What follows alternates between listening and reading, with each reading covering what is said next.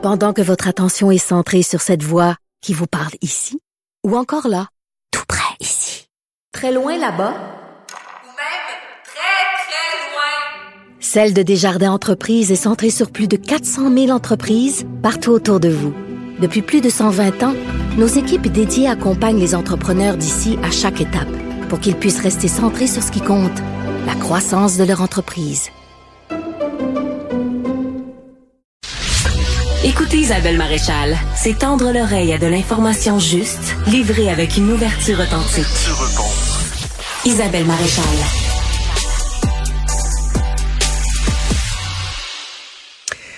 Un quatorzième féminicide au Québec. Euh, c'est en fin de semaine qu'on a vu ça. euh, et c'est toujours, euh, c'est toujours euh, profondément euh, émouvant et surtout inquiétant parce qu'on a l'impression que euh, on en parle un peu plus effectivement aujourd'hui, mais malheureusement toujours aussi imprévisible. Encore une situation où, selon ce qu'on en sait jusqu'à maintenant, le suspect serait donc le conjoint, pas d'antécédents et encore selon les voisins, un couple sans histoire. Que comprendre de tout ça? Je me tourne tout de suite vers euh, Nicole Gibault qui est avec nous. Bonjour Nicole. Bonjour Isabelle. Juge à la retraite, euh, Nicole, à le 14e féminicide. Je, je sais pas ce que tu en penses, mais quand on regarde ça, on, on a envie de dire quand est-ce que ça va s'arrêter?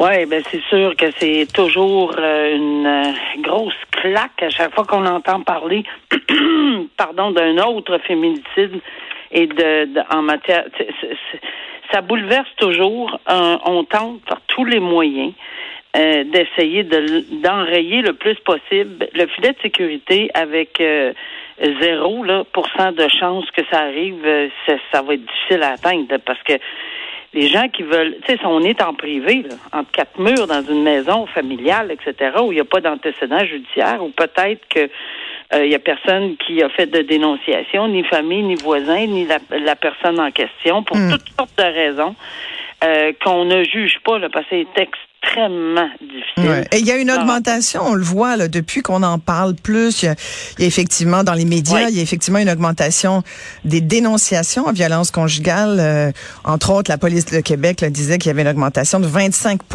là, euh, chaque année. Donc, on voit que les femmes parlent de plus en plus. On a vu des témoignages dernièrement, puis on voit des histoires comme celle dont tu veux me parler, où là, il y a, il y a des femmes qui racontent que bon, il y a eu des jugements, un ex-conjoint violent qui est en plus un, agresseur sexuel, continue de contrôler la vie d'une de ses victimes alors qu'il a été trouvé coupable, puis il est en liberté. Comment comment ça se peut ça, Nicole? Moi, je ne sais pas comment ça se peut, ces choses-là. En toute honnêteté, ça fait plusieurs fois que je dis, écoutez, je, comprends pas. Je ne comprends pas pourquoi, lorsqu'il y a une déclaration de culpabilité euh, dans un dossier de violence conjugale, d'agression sexuelle, de crimes aussi sérieux que ça, et qu'on envisage euh, certainement une détention, euh, pourquoi on le détient pas? Moi, je le faisais régulièrement, même euh, euh, les avocats de la défense déchiraient leur toge, là. Mais euh, il est coupable. Il n'y a pas de présomption d'innocence. Ça n'existe plus. il est coupable. Je vais rappeler les, les faits là, pour euh, pour les auditeurs. Ouais, en janvier dernier, euh, cet homme-là, qui a 62 ans, a été déclaré coupable, donc coupable de voie de fait avec lésion, agression sexuelle, harcèlement en contexte conjugal entre 99 et 2006. Euh, et le, le harcèlement a duré jusqu'en juin 2017. En plus, il y avait un autre dossier contre lui pour lequel il a aussi été reconnu coupable d'agression sexuelle à répétition sur une mineure. Là, il est en attente de ces deux peines et la semaine dernière, une autre aberration. Euh, la, sur la dame, la victime, demande au tribunal de lever l'ordre de non-publication de son identité parce qu'elle voudrait raconter son histoire. Là, la poursuite fait cette requête-là. Là, la juge a demandé à, à l'avocate du gars, êtes-vous d'accord avec ça? Ils ont dit, ben, il faudrait qu'on y pense. faut que je discute avec mon client. Fait que pendant ce temps-là, le gars, il est dehors, puis il sort par la même porte que sa victime. OK, deux choses. Deux choses, Isabelle. Un, euh, oui, on vient d'en parler. Avec tout ceci, avec toutes les multiplications de sentences à venir, Euh, en quelque part, je ne comprends pas. Euh, c'est sûr que je suis pas dans le secret des dieux de, de ce dossier-là, mais je ne comprends pas pourquoi il n'est pas en détention. C'est sûr que si on prononce la Mais au moins qu'il y ait un bracelet.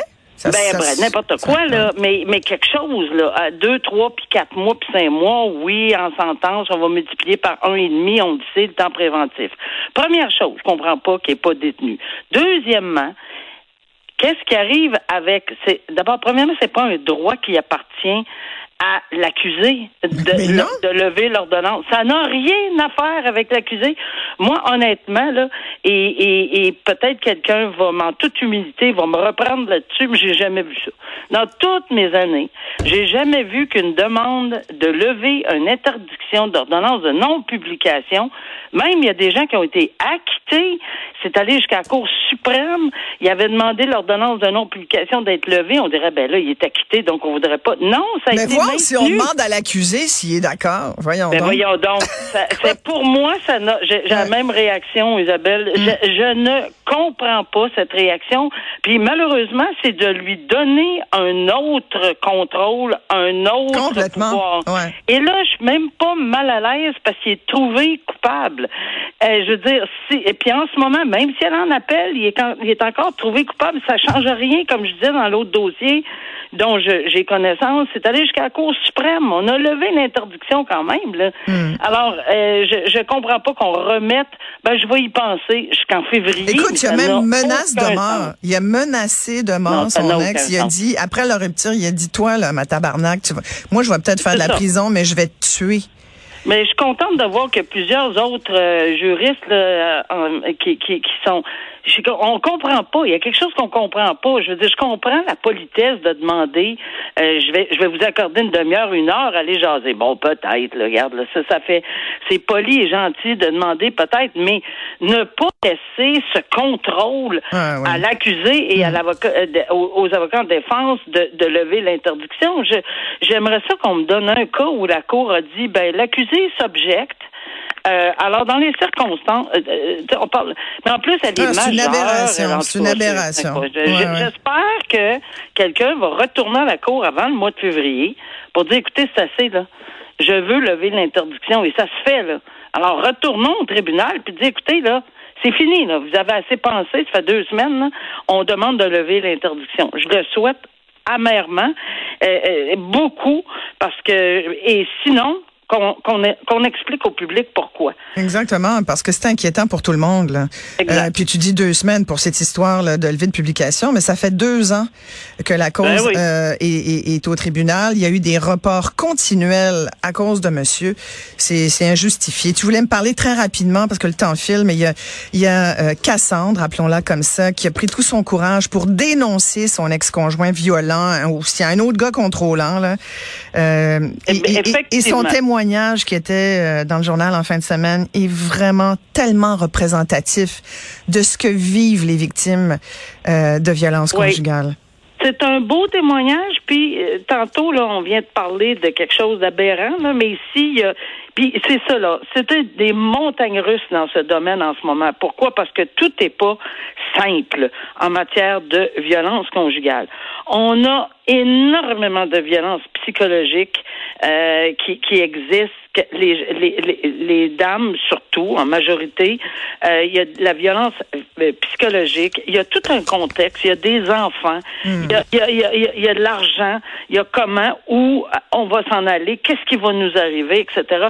Puis il faut pas juger ces dames-là, puis c'est ça qui est beau maintenant de voir de plus en plus, et il y a des policiers dans ce dossier-là qui ont été d'un appui extraordinaire. faut jamais forcer la personne présumée victime de dénoncer, puis à quelle vitesse, puis quand, puis ah ouais, vas-y. Faut pas la forcer, mais quand elle prend son courage Ben à deux là, il mains pour s'ouvrir, oui, il faut l'accompagner, il faut l'écouter, Il faut euh, reconnaître. oui. Exact. Il y a des, il y a des gens qui, qui, qui s'en occupent, là, des patrouilleurs qui sont intervenants en violence Ouais. conjugale, l'IVC. C'est vraiment extraordinaire. Mais c'est pour ça que la semaine passée, je- tu sais, euh, on, y a- y a- on soulignait que ben, ça bouge pas, puis c'est effrayant, etc. Ah, oui, ça va. C'est à petits pas. Des fois, on recule, mais des fois, on, a, on, avance. Puis c'est ça la lueur d'espoir dans, dans ce genre de dossier. Nicole Gibault, toujours un plaisir. Merci beaucoup, Nicole. Euh, Nicole Gibault est juge à la retraite.